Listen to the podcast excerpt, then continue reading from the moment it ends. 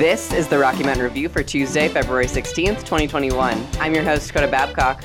And I'm Ivy Winfrey. And you're listening to KCSU Fort Collins. On today's show, Ellie Shannon will be updating you on campus news, and then I'll be delivering local news. After that, we'll be hearing from KCSU Assistant Sports Director Jonathan Gillum, and I will be speaking to Haley Breaker and Matilda Thornton Clark about the ballot measure to ban plastic grocery bags from Fort Collins grocery stores. Then, Coda will be delivering some national news, and we'll be hearing some updates from the music department. After that, I'll be giving new information on COVID 19 and speaking to Cece Taylor from the Collegiate. To conclude the show, Coda will be giving some updates on technology, and I'll be telling you about the weirdest stories I've found recently. Let's move right into campus and local news. Hello, I'm Ellie Shannon here with KCSU and the Rocky Mountain Review, and we are in our fifth week of the spring semester at Colorado State. It's hard to believe we're already five weeks in, but there are things to be looking forward to, as CSU is now in phase three of their pandemic response. All classes face to face, hybrid, and online are fully back in session. President Joyce McConnell announced that the university will be returning to on campus operations for the fall of 2021. CSU will still be following CDC and Larimer County guidelines regarding social distancing and the number of people per class or activity. CSU's annual Founders Day celebrated its 151st anniversary and awarded the Founders Day Medal to Professor Emeritus John Matsushima. Matsushima is a quote, legendary scientist in beef whose innovations have influenced the global food system and exemplify the university's land grant mission, end quote, according to Coleman Cornelius of CSU's College News. Saliva screenings are still available for free through the university, as well as nasal swabs for all students, staff, and faculty. These are available at the MAC gym, and students, staff, and faculty receive emails when sign up links each week. Thanks for listening to KCSU, and make sure to tune in to the Rocky Mountain Review again on Thursday. I'm Ellie Shannon, and you're on 90.5 FM. Hello there, my name is Ivy Winfrey, and this is your local news for today on 90.5 KCSU. 16 new COVID 19 outbreaks were reported last week in locations including a Fort Collins independent living facility and a Loveland boarding school. According to Pat Ferrier and Jacy Marmaduke of the Coloradoan, there are now 75 active outbreaks in Larimer County as of last Wednesday, up from 69 the previous week.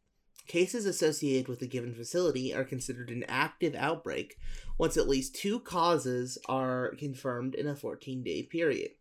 Four of the 10 largest active outbreaks are at long term care facilities, some of which ha- haven't held vaccine clinics yet because they're lower on the state priority list.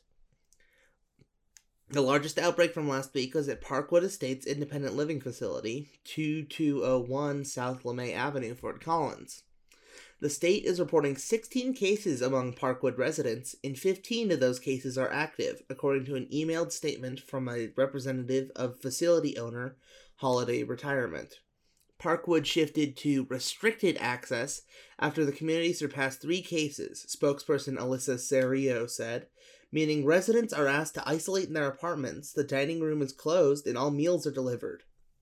As of Friday afternoon, there have been 214 deaths related to COVID 19 in Larimer County, with nine, all people age 65, so far this month. The cold snap that took hold near the end of last week broke a 121 year old cold record over the weekend. According to Miles Blumhardt at the Coloradoan, Fort Collins broke its previous coldest high temperature record when it hit 2 degrees Fahrenheit Sunday, the previous record being 6 degrees and set in 1900. The Sunday night low of negative 11 degrees was the coldest it's been since January 17, 2017, when it reached negative 16 degrees, according to state climatologist Russ Schumacher. The Weather Service forecast called for a low of 2 degrees Monday night, which would snap a streak of four consecutive nights of sub zero temperatures. The cold snap began February 7th when Schumacher said the temperature dropped 23 degrees in 10 minutes in Fort Collins. Since that day, the high temperature has not gone above freezing. Schumacher said the city seeing eight consecutive days where the high never reaches above freezing hasn't happened since 1993. Two people were killed in two separate avalanches over the weekend, bringing the number of people killed in avalanches in Colorado this season to 10. The Clear Creek Coroner's Office identified one of the victims as 57 year old David Hyde of the St. Mary's area. He is snowboarding alone. The other reported death was of a snowmobiler who was caught in the avalanche of west of Rollins Pass. Their identity has not yet been revealed. The avalanche season started with a surge in deaths across the country, but it's far from over, according to Dr. Ethan Greene, director of the Colorado Av- uh, Avalanche Information Center. February and March are historically the deadliest months. Greene said, quote, This year is worse than we've seen in a while, just in terms of the weakness of the snow and the character of avalanches that we're seeing as about one in ten year. Greene said that the recent deaths are a horrible reminder that people should take avalanche safety seriously in Colorado recommending that people check the avalanche forecast at avalanche.state.co.us before heading out. I'm Ivy Winfrey, and this has been your local news. We'll be right back with sports news with Jonathan Gillum. Support for KCSU comes from the Lisa Rink Job Agency Incorporated with American Family Insurance. With offices located in Fort Collins and Greeley, protection, peace of mind, and trust has been their priority since 1992. Learn more about Lisa Rink Job Agency Incorporated and American Family Insurance at lisarinkjob at amfam.com.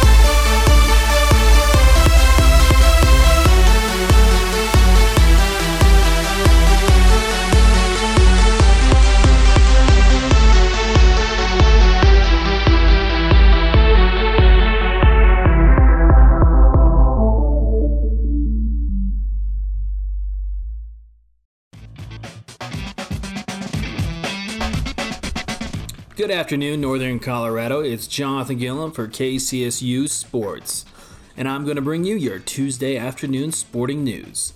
The CSU Rams wrapped up a pretty eventful weekend, I would say. First, let's begin with volleyball.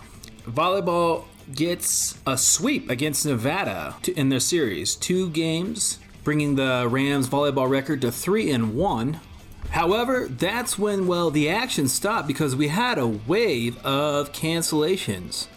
Uh, women's softball had their Texas Classic canceled, where they were supposed to pay, face Alabama over the weekend. Uh, additionally, the men's basketball and women's basketball had some po- postponements. Women's basketball was supposed to play New Mexico last Friday, and they were postponed and also their game on Saturday was postponed as well. And that was it for postponements. Now, currently this week, men's and women's golf are actually undergoing a, tournament at this moment in Las Vegas at the Spanish Hill Trails Country Club. And coming up this week, this Thursday, we have some exciting news. We'll, of course, have another sports update on Thursday.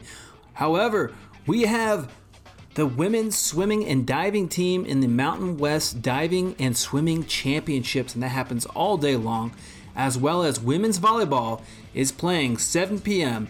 That's Mountain Standard Time against UNLV on Thursday night, and that can be found only here on KCSU 90.5. Fort Collins, where we bring you a live broadcast of the home volleyball games. And that's all I have for sports. If you are missing sports in your life, we have great content available at kcsufm.com. We also have three sports shows, and that is Monday, Wednesday, Thursday from 7 p.m. to 9 p.m. Thank you all for listening. For KCSU Sports, I'm Jonathan Gillum, and I'll catch you next time. All right, so today I am with Haley Breaker and Matilda Thornton Clark from COPIRG, which is the Colorado Public Interest Group, and they're with the campus action portion of that. So, to begin with, would you guys mind introducing yourself a little bit deeper than just your name and telling us about the organization that you represent? I can start. Yeah. So I'm Matilda. I'm the campus organizer with uh, Campus Action. So I am full time staff. I've been with the Campus Action program for about five years now. Um, and then this is my first semester in Colorado. Before this, I was in Florida and then started out in New Jersey for a couple of years. Um, I'm a current student at CU studying environmental studies. Um, and I'm currently the co coordinator of the plastic campaign um, it is my first semester working with them. All right, thank you. And then um, to start off with, can you just tell us a little bit about what COPIRG is? I could tell a little bit about it. Um, so basically, we are oh, well. I'm involved in the COPIRGs on the on CU Boulder's campus, and we work on a few different campaigns that uh, many students are invested in, such as banning single-use plastics, hunger and homelessness, um, making textbook textbooks more affordable. Um, so once this action is taken at the college level um, and on campuses, hopefully this will like expand to the state level. Um, and this is happening in on many campuses across the U.S. Um, so not exclusive to Colorado, um, but that's kind of what some of the main campaigns that working we, we are working on in Colorado at the moment. All right, and then what personally brought both of you to begin working with this campaign and this organization? Um, we can start with Matilda. Yeah, so I got involved um, while I was still in college. I went to Ithaca, Ithaca College in upstate New York. Um, and I knew that after college, I wanted to do something good for the world, but I didn't know what that looked like. Um, and so I found um, our, our Student PIRGs Campus Action Program, and I thought that this was a cool opportunity. I love that it was working specifically on college campuses. I, you know, where I went to school, there wasn't a ton of activism or grassroots organizing going on. Um, but I know that it's something that I would have loved. And so I was just really excited to give that opportunity to students and help train up the next generation of leaders. As an environmental studies major, I feel like I wanted to have the more application piece of it. And um, you don't really get that too much in just the regular curriculum. Um, and I'm more specifically very passionate about the zero waste aspect of sustainability. So when I found I was just looking through a lot of the internship opportunities for like environmental studies students specifically, and this one really caught my eye just because I haven't had experience working on the policy aspects of of my major. So it th- I thought it kind of perfectly aligned with um, with that.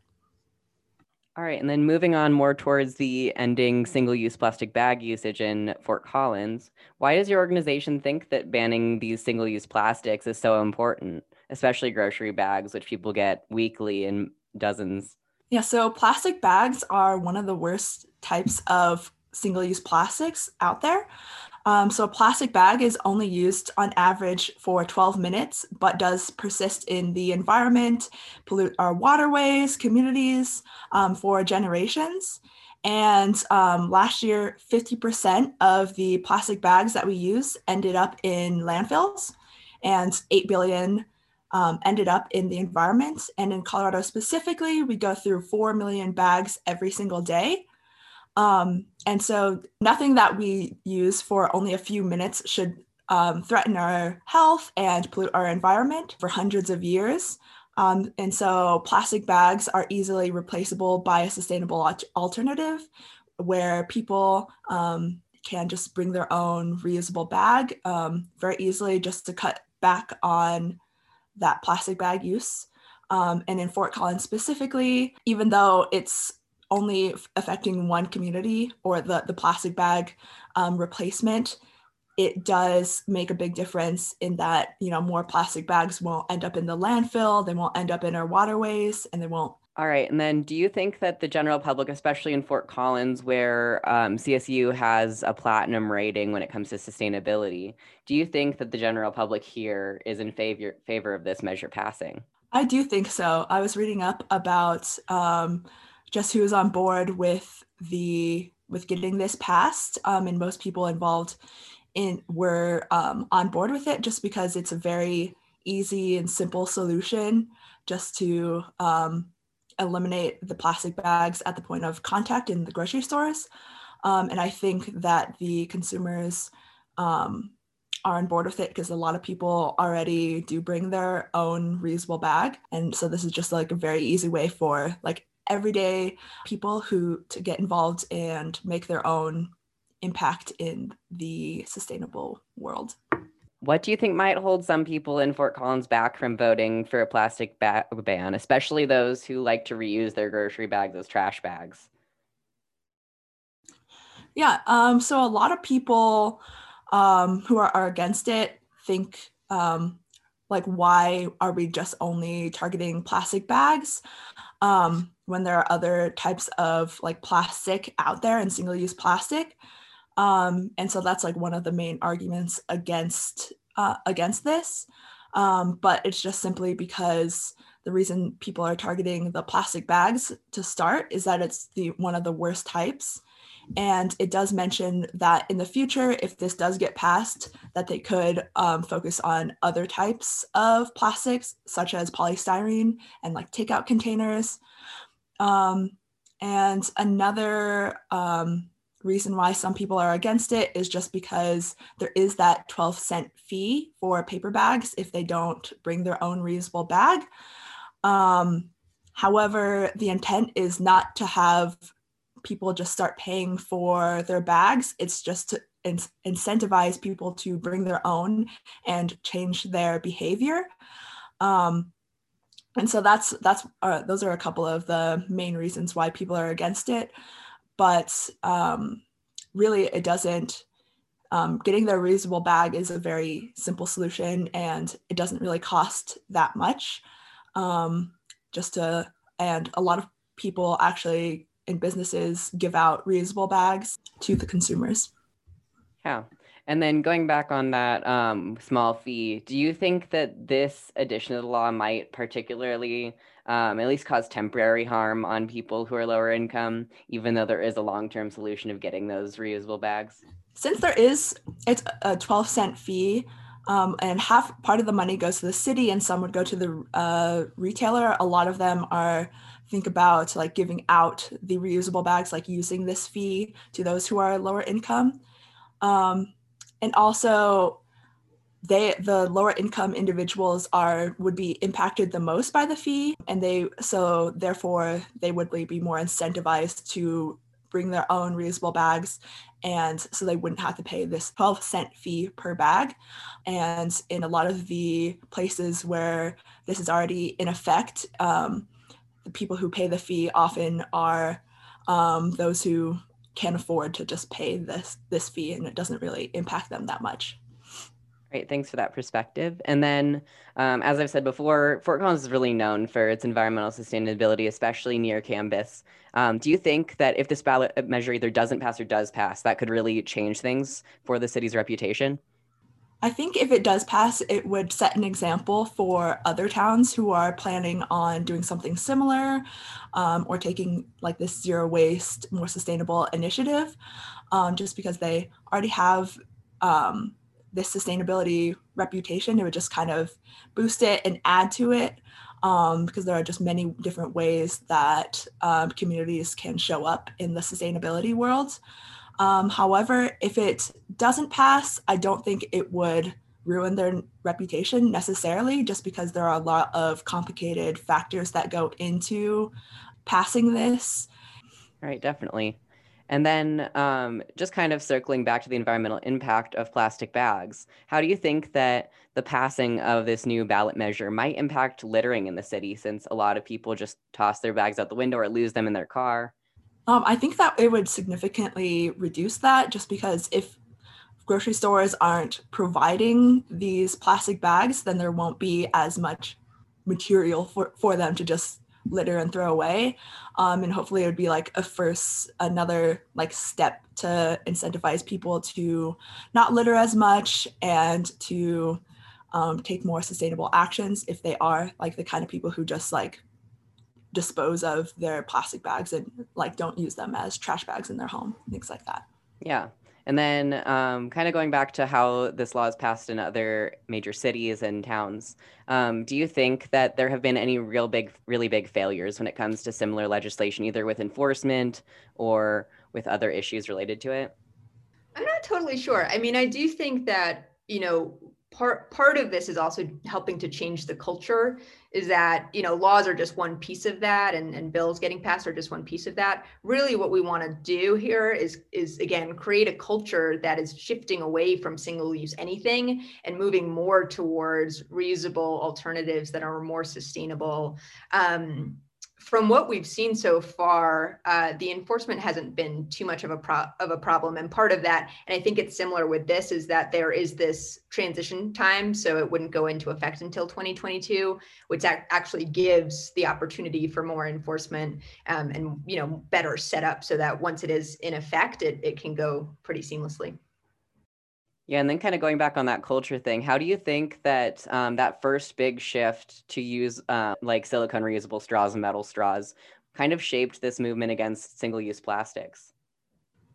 Sorry. Um, I think it just really opened people's eyes to how much of these single-use items that we use every single day. It just made people more conscious of what they should start using as like using sustainable alternatives, like not using um, plastic straws and um, plastic water bottles and and things like that. I think it just like made them realize how it also is like very easy to do um, to make these like small changes. It's not too much of like a big lifestyle change. I think it's something that anyone could do, no matter um, their backgrounds or their age. It's just like very pretty simple um, transition from like these single use items to like more sustainable items. Yeah, and then if any students from CSU are at all interested in CoPIRG or any other similar actions, um, how can they like find more information about you guys? We have an Instagram account. They can follow us, CoPIRG Students. Um, if they want to send us a DM, we can get them involved. Um, if they want to follow us just to stay updated. And then usually in our bio, we have an action for folks to take, whether that's signing a petition, filling out a, an interest card to get involved. Um, like Haley mentioned, there's a lot of things that we can work on. Um, and then one thing that I, I want to mention as well is that uh, this Fort Collins proposed bag ban, which you know will likely be on the ballot this April, is just one part of the plastics problem. Um, the other thing that we're working on is a bill is going to be introduced uh, in a couple of weeks that will ban single-use plastic bags and single-use polystyrene takeout containers at the statewide level. Um, so if folks are really interested in this issue and want to take bigger action, they can get involved with that campaign as well. All right, thanks. And then just to wrap up, what are some other projects and campaigns that CoPIRG has really lent its efforts to recently? Yeah, so a couple of campaigns, and I think that the campaigns that I'll highlight here kind of go through just the scope of the work that we do. So at the national level, we're, we're working to protect the Arctic National Wildlife Refuge, encouraging our elected officials to support a bill that would protect it. We're also targeting oil and gas companies from even seeking uh, to lease uh, uh, land in the Arctic. So that's one campaign. Um, Haley mentioned our affordable textbooks campaign. So actually working to make sure that higher education is affordable for everyone this is both tackling the textbooks cost, which is totally unnecessary, but then also working uh, again at the national level to encourage Congress to double the Pell Grant allowance. Um, and then in the local uh, kind of city areas, we're doing two things working to increase and expand transportation for everyone, um, and working to tackle uh, hunger and, and homelessness in, in our local areas as well. All right, awesome. And then before we go, do you have anything else that you would like to add, either about this ballot measure that will potentially be on the April 6th ballot, or just your organization in general? Just encouraging students, especially to get involved in local elections, uh, making sure that turnout is high. There's other things on the ballot, and so it's important that you're voting in your local elections always. Um, and then for for us and kind of other things that we have coming up. We're also going to do uh, a lobby day in march for the for the statewide plastics bill. So if anyone is interested in that again follow us on instagram send us a dm we'd be happy to get folks involved. Individuals do have the power to make change. Just because in the environmental movement it can seem um, very discouraging and that like people and individuals don't have an impact but they do and this action is just um, one part and one thing that individuals can do to make a difference in their community and in the overall environment all right, thank you both so much. Again, I heard today from Haley Breaker and Matilda Thornton Clark. Both of them work COPIRG, which is the Colorado Public Interest Group. Um, and they are also on the Campus Action, which is currently working on um, efforts to reduce single use plastics and specifically plastic bags in Fort Collins. Thank you both so much for your time. Thank you so much. Thank you. We'll be right back.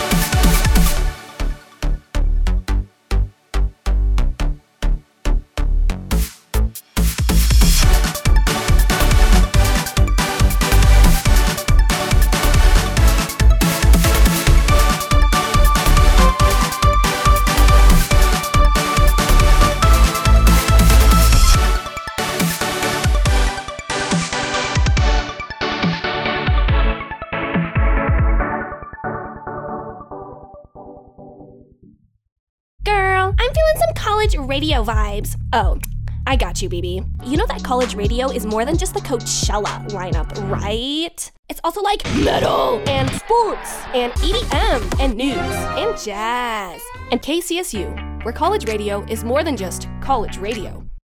And we are back on the Rocky Mountain Review. I'm Coda Babcock, and this is National News Highlights for February 16th. House Speaker Nancy Pelosi is supporting Congress in their plans to create an independent commission to investigate and study the Capitol attack on January 6th. According to Barbara Sprunt from National Public Radio, this independent commission will be modeled after a similar commission created to investigate and look into the 9 11 terrorist attacks. Pelosi made this statement in a letter sent to House Democrats this Monday and had first said she was interested in a commission's creation about two weeks ago.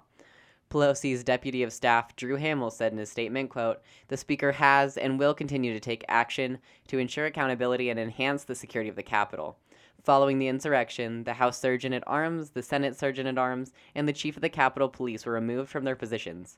It is the job of the Capitol Police Board, on which these three individuals sat, to properly plan and prepare for security threats facing the U.S. Capitol. End quote. Minnesota's House of Representatives has passed a bill allowing for the use of $35 million for security as the trial of the officer charged with George Floyd's murder begins. According to Steve Karnowski at the Associated Press, this money would be considered a state aid and emergencies account that provides mutual aid when the state in what the state called, quote, unplanned or extraordinary public safety events, end quote. Minnesota's authorities have spent, spent months preparing for potential civil unrest related to this trial, after the national protest this summer after Floyd's murder by suffocation by Officer Derek Chauvin, Chauvin a, Minneapolis police officer. The National Guard has already been authorized in Minnesota as a preparation, and it's partnered with local police department in case arrests are needed.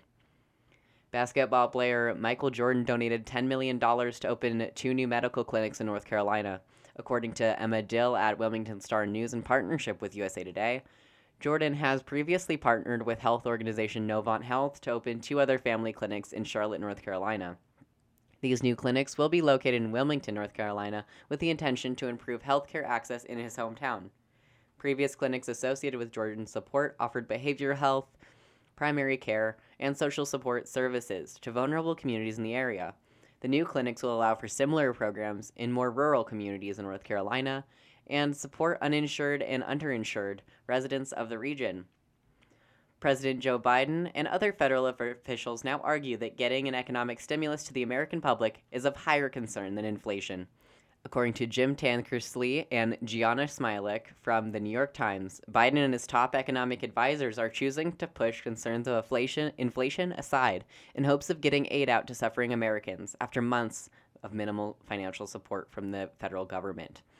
U.S. House Democrats are working this week to finalize the Biden stimulus plan, which would push almost 2, mil- $2 trillion into the economy, including unemployment benefits and direct payments. Their hope is to have the bill on Biden's desk by ne- next month, with the Senate planning to prioritize it on the agenda to speed up this process. Even those who'd previously shown immense concern over inflation, like expert Janet Yellen, who spent her career battling inflation and its effects, are showing some leniency when it comes to those concerns.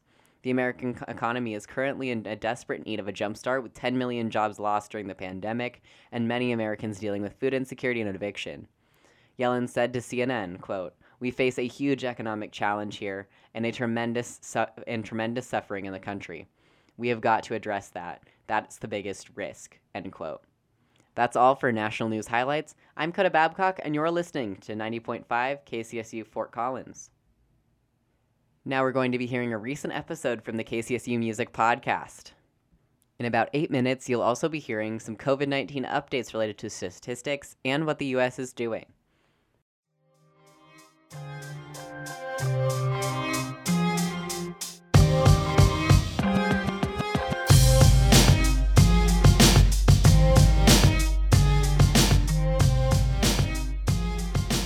Hello, and welcome to the KCSU Music Podcast, brought to you by KCSU FM.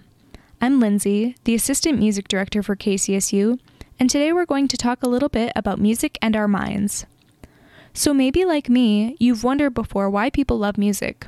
What is it about certain songs that just thrills us? How do our brains interpret music? And why do some people hate jazz so much? We're going to get into all of that today, right now.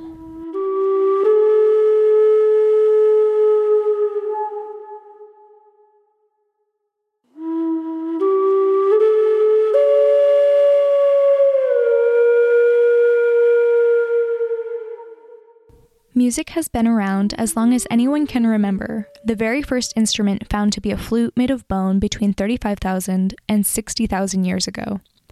Flutes are pretty high tech as far as musical advancements go, even rudimentary ones.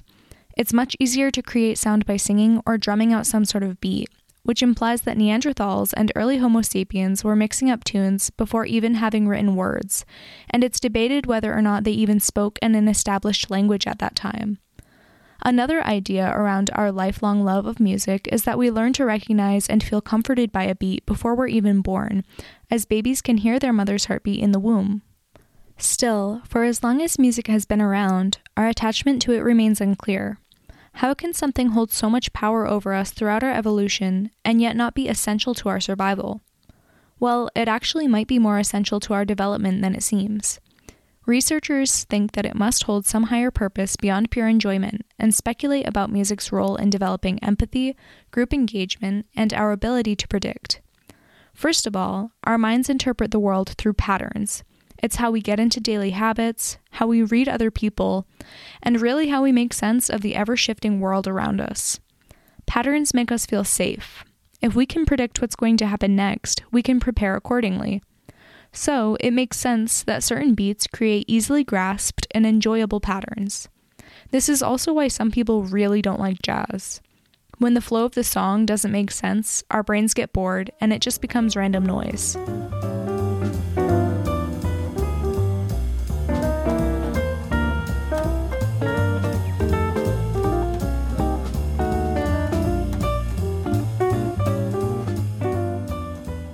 Along with that, many songs are quite clear in the emotion that they're expressing. Based on the instruments used, the lyrics, tone, and mood, we know what the artist is feeling and can empathize accordingly. Everyone can relate to the choke of heartbreak or an exciting night with friends, so not only do we enjoy understanding the pattern of the beat, it also feels good to mirror the emotions of the song, as humans tend to do for one another. This is why scientists think music is so beneficial for the development of empathy and group dynamics. Dancing or playing music with other people can be a deeply bonding experience.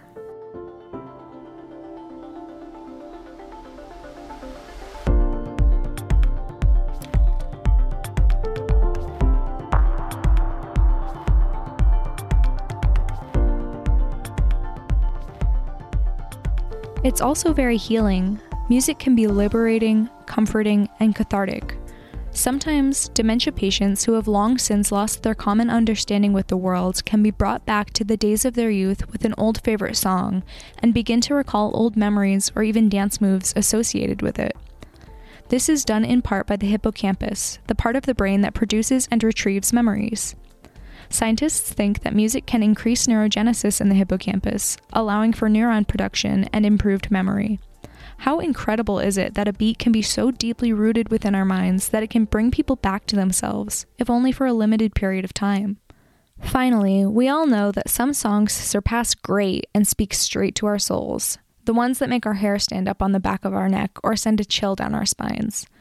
That effect is created by the part of the brain called the amygdala, which processes and triggers emotions.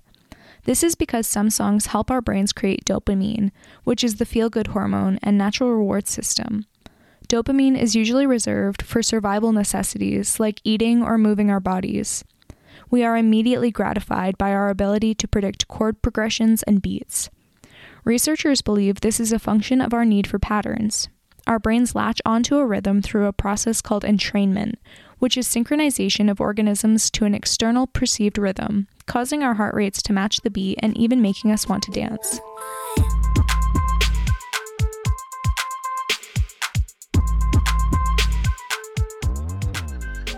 It's safe to say that music really is essential to what makes us human and is a really beautiful part of our lives.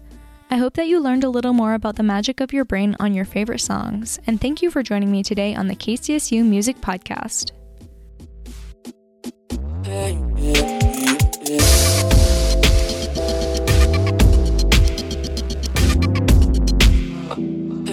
This is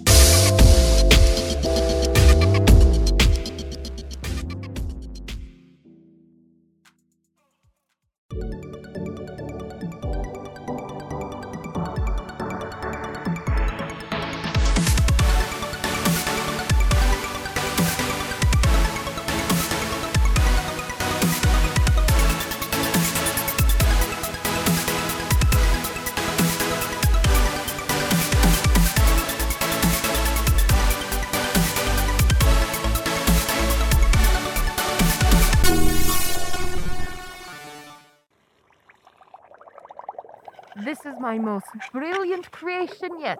Yes, master. Igor, hand me the science juice. What about the sprig of a trivia plant? Good idea. Now for the gas of laughter. You forgot the frog's breath. Stand back. Yes, it's alive. It's alive. It's Science Matters coming up next. Join me, DJ Attorney at Law. And me, DJ Pompey. We'll catch you there for a truly electrifying time.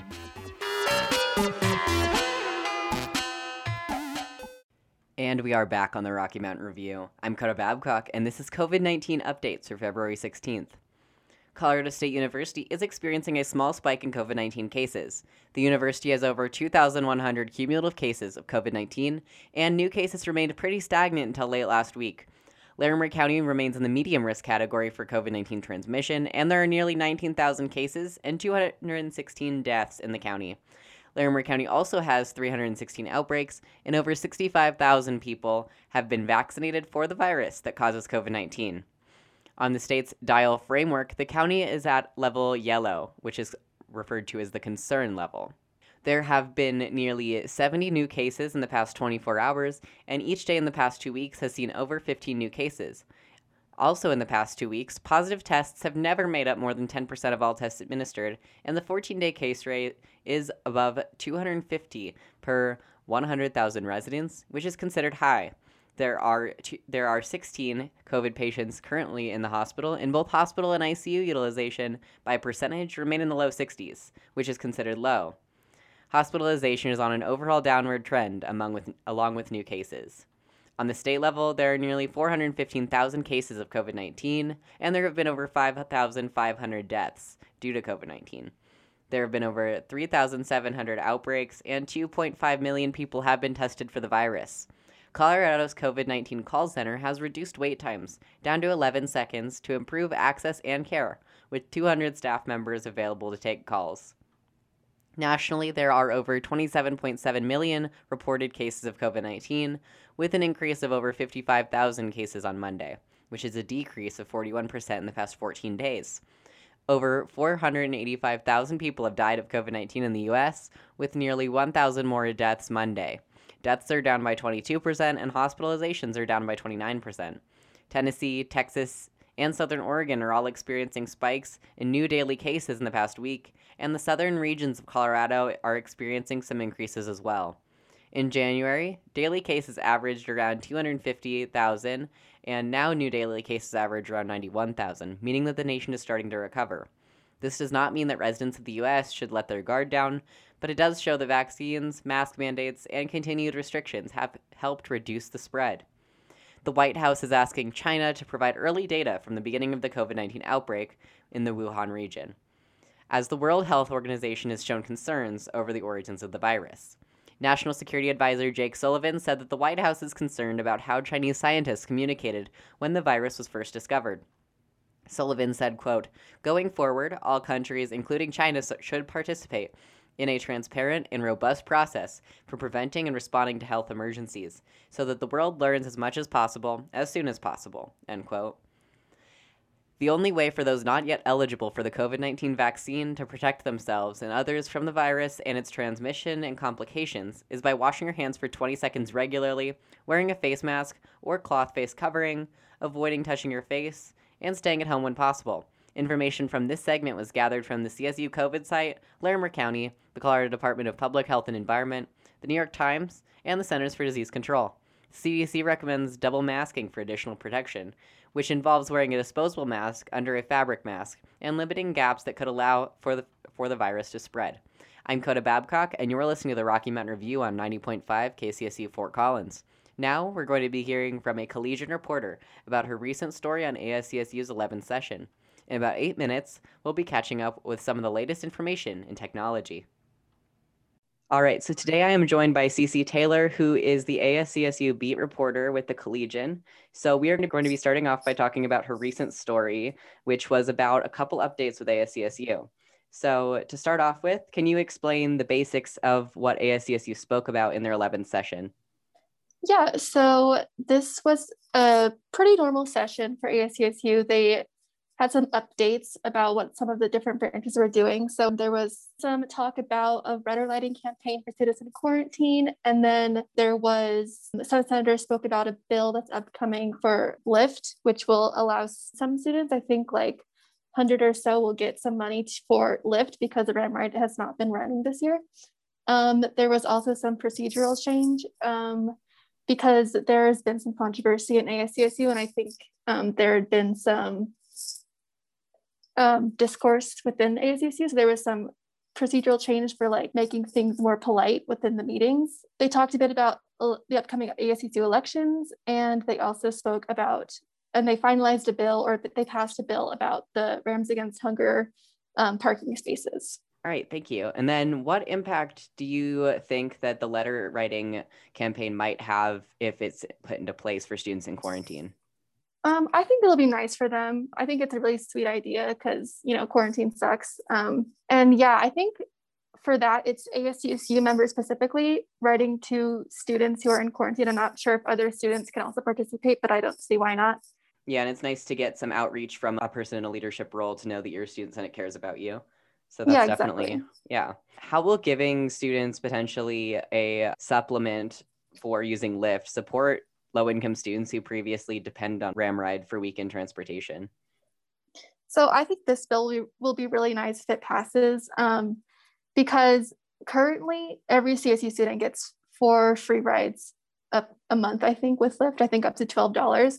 Um, but this bill will give certain students who apply um, money specifically for Lyft. I think it's around $100. I'm not sure, um, maybe 200 and I think this will be very nice for them because um, Ramride was mainly for like um, drinking and driving. So it was like only the weekends. Um, and then it was for, I mean, anyone could use it, but it was like basically for um, the drinking stuff.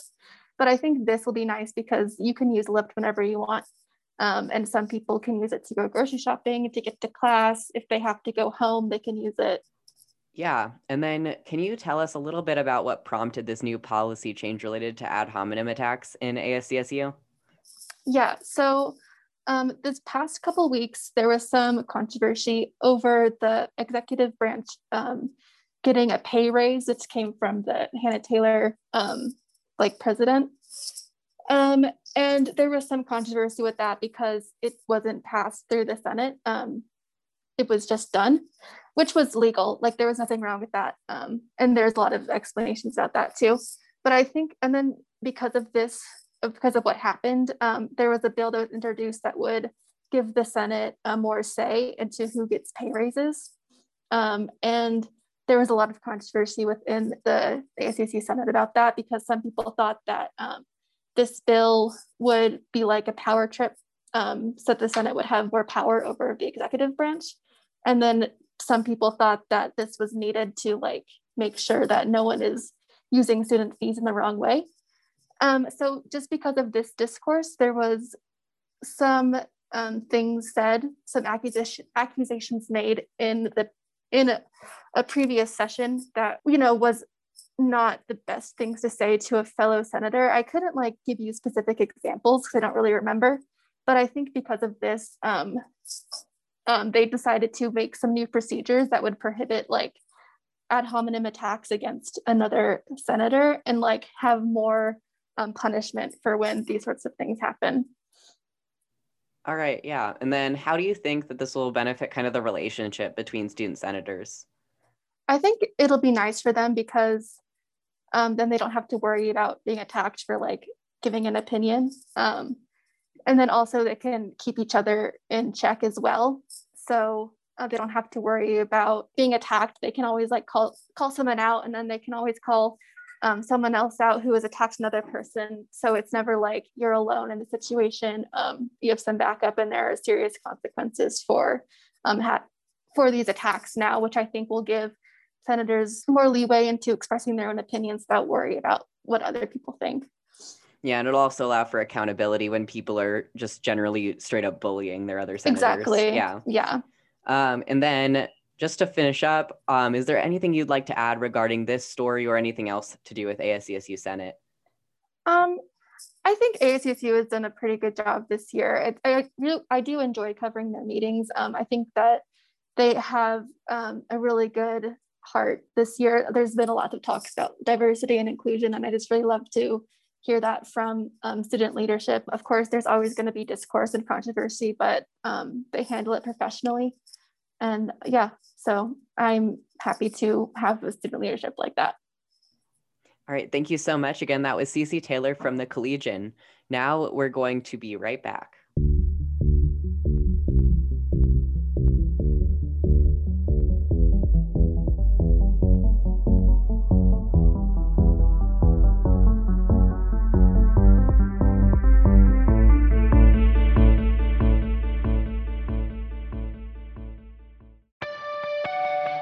Support for KCSU comes from the Lisa Rink Job Agency Incorporated with American Family Insurance. With offices located in Fort Collins and Greeley, protection, peace of mind, and trust has been their priority since 1992. Learn more about Lisa Rink Job Agency Incorporated and American Family Insurance at lisarinkjob at amfam.com. You just heard from Collegian ASCSU reporter Cece Taylor about recent agenda items discussed by the Student Senate. If you missed that or any portion of the show today, feel free to check us out after the show at kcsufm.com slash news or, uh, or on Spotify at KCSU News. I'm Coda Babcock, and this is Tech News for Tuesday.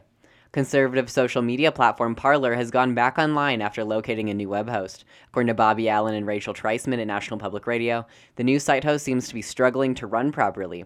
It is failing to create new accounts, and it still fails to run on mobile devices. Parler is now being hosted by SkySilk, which is based in Los Angeles. In response to their decision to host the site, SkySilk said, quote, SkySilk does not advocate nor condone hate, Rather, it advocates the right to private judgment and rejects the role of being the judge, jury, and executioner. End quote. SkySilk support comes with a plan for Parler to become a less partisan media site and is based on this, the SkySilk CEO's belief that they are taking necessary steps to moderate the site following the January 6th attack on the U.S. Capitol. Car company Mercedes is recalling over 1 million vehicles due to emergency car location malfunctions. According to Kim Lyons of The Verge, Mercedes Benz USA said that they were unaware of any damages that came as a result of the malfunction, and the new update will be available at dealerships and over the air for installation. The recall includes vehicles released between 2016 and 2021, eh, with models in the, cl- the CLA class, GLA class, GLE class, GLS class, SLC class, A class, GT class, C class, E class, S class, CLS class, SL class, B class, GLB class, GLC class, and G class. The, the issue was first investigated by Mercedes Benz in 2019 when European vehicles were having issue with the eCall system sending the proper position information. Bitcoin came just under 50,000 US dollars in worth Sunday, setting a new record for the cryptocurrency. According to Tom Westbrook from Reuters, Bitcoin did dip down to just under $46,000 um, per Bitcoin on Monday, with a 5.6% loss. Bitcoin's recent gains came as a result of changing attitudes towards cryptocurrencies, as well as Tesla and some banks offering to accept Bitcoin for payment and banking services. Ethereum and Dogecoin, both competitors of Bitcoin, also faced drops recently. Facebook's recently created oversight board has received significant commentary following their decision to permanently ban former President Donald Trump from the platform. Trump was permanently banned following a temporary ban as a result of concerns that the former president may continue to incite violence if given the platform. Facebook CEO Mark Zuckerberg has said that he puts his faith in the Oversight Committee to help make decisions such as these ones, and that he was interested in getting other forms of oversight to support Facebook in these decisions as well. Multiple other social media platforms, including Twitter, have permanently banned Trump from using their services. That's all for tech news. Now for weird news with Ivy Winfrey. Hello there, my name is Ivy Winfrey, and you're listening to 90.5 KCSU Fort Collins. Sometimes we need to get a little bit weird, so here's a few of the weirdest stories I've found from around the world today. A Louisiana man is in the hospital after using Gorilla Glue to glue a cup to his lips to prove false the story of a woman similarly making a hospital visit after styling her hair with Gorilla Glue. According to writers of the Indian Express, the man was skeptical of the viral story of a woman named Tessica Brown having to undergo hours of surgery after styling her hair with Gorilla Glue. Len Martin from Louisiana posted a video on Instagram where he applied Gorilla Glue to a cup and put the cup over his mouth with the intention of licking the glue to break the adhesion. Unfortunately for him, the cup was then stuck to his face, as the caption to the video says, quote, I thought that chick with the Gorilla Glue was making that story up, but no, it's real. I don't know why I tried it. End quote. The post then goes on to explain that the doctors told him they may need to remove the cup with surgery. The Instagram comments were not kind to him either, with most criticizing or insulting him for the act. One comment by smooth underscore 93 pointed out that he had hashtagged the posts with hashtag Gorilla Glue Challenge, similar to other viral quote unquote internet challenges, and that people should avoid following him or giving him attention to discourage others from making the same mistake. A Canadian man was arrested for car theft for the second time in one day after being released from custody from the first car theft charge. According to writers at the Oshawa Express, officers responded to a possible impaired driver February 7th around 2 a.m., where police located a Ford F 150 pickup truck and attempted to pull it over. The truck then pulled over, and the driver got out and ran, prompting the police to chase him on foot. The man was then arrested and charged when the police found the car he was driving was stolen and that he was in possession of crystal methamphetamine. He was then released on undertaking, meaning that his release was on the condition that he would appear on a court in court later on. However, later that day, police responded to a stolen vehicle call at approximately 8:45 p.m. The victim had left her vehicle running with two young teens inside. The suspect kicked the teens out of the vehicle before driving away. Police were able to track the stolen vehicle and found the same suspect from before behind the theft. The suspect was arrested and faces more charges. The 32 year old has been charged with two counts of theft of a motor vehicle, possession of property over $5,000, impaired operation by drugs, failing to stop for police, unauthorized use of credit card data, possession identification for fraudulent offense, fraud exceeding $5,000, failing to comply with an undertaking, possessing property obtained by crime, and dangerous operation. He was then released on undertaking for a second time. Scientists may have found a way to teach pigs how to play video games. According to Amanda Kooser at CNET.com, Purdue animal behavior specialist Candace Croney and chimpanzee cognition expert Sarah Boysen co authored a study published in the journal Frontiers in Psychology, in which researchers were attempting to search pigs and their mental processes such as memory, a- attention, and conceptualization skills. The experiment involves first teaching the pigs how to manipulate a joystick using their snouts. Then they were taught to use the joystick to play a video game on a monitor in front of them. The pigs were rewarded with food for playing the game properly. They also responded to verbal encouragement. The journal said in a, in a statement that, quote, each pig performed the tasks well above chance, indicating the animal understood the movement of the joystick was connected to the cursor on the computer screen. The research found that the pigs, quote, failed to meet the criteria used for primates to demonstrate full mastery of the concept, according to the study. However, researchers suspect that this may be connected to the way the experiment functions. It wasn't designed for fart sighted animals with limited dexterity, and scientists suggested a touchscreen might be an option to explore in the future. Croney said of the research, quote, it's no small feat for an animal to grasp the concept that the behavior they're performing is having an effect elsewhere. That pigs can do this to any degree should give us pause as to what else they are capable of learning and how such learning may impact them. My name is Ivy Winfrey, and you're listening to 90.5 KCSU Fort Collins. This has been your weird news for today.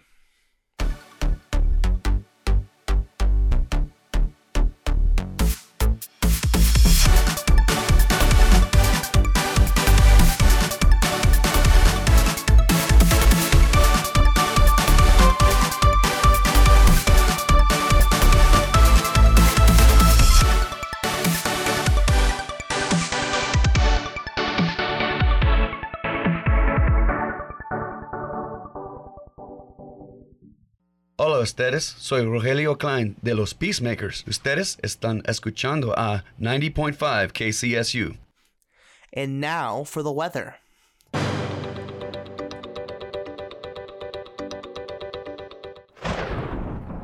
Today, we experienced significantly warmer temperatures than over the weekend, with a high of 39 and a low of 15, with partly cloudy skies and mild winds. Wednesday, it'll cool back down to a high of 30, with a low of 10 and an 80% chance of snow and mild winds. Thursday, the weather will continue to cool down, but the sun will come back out with a high of 29 and a low of 7, and just a 10% chance of snow. And for Friday, you'll have to tune in this Thursday from 4 to 5 p.m. on the Rocky Mountain Review, only on 90.5 KCSU Fort Collins. If you missed out on any part of our show, feel free to tune in on kcsufm.com slash news to our posted episode or check us out on spotify at kcsu news podcast.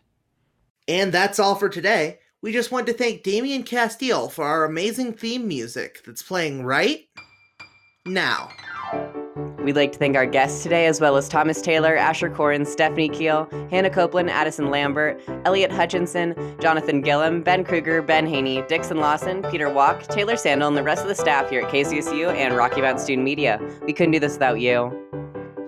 And I'd like to thank you, Coda. And I'd like to thank you, Ivy. And finally, we couldn't do this without you, dear listener. Thank you. And with that, we'll see you next time.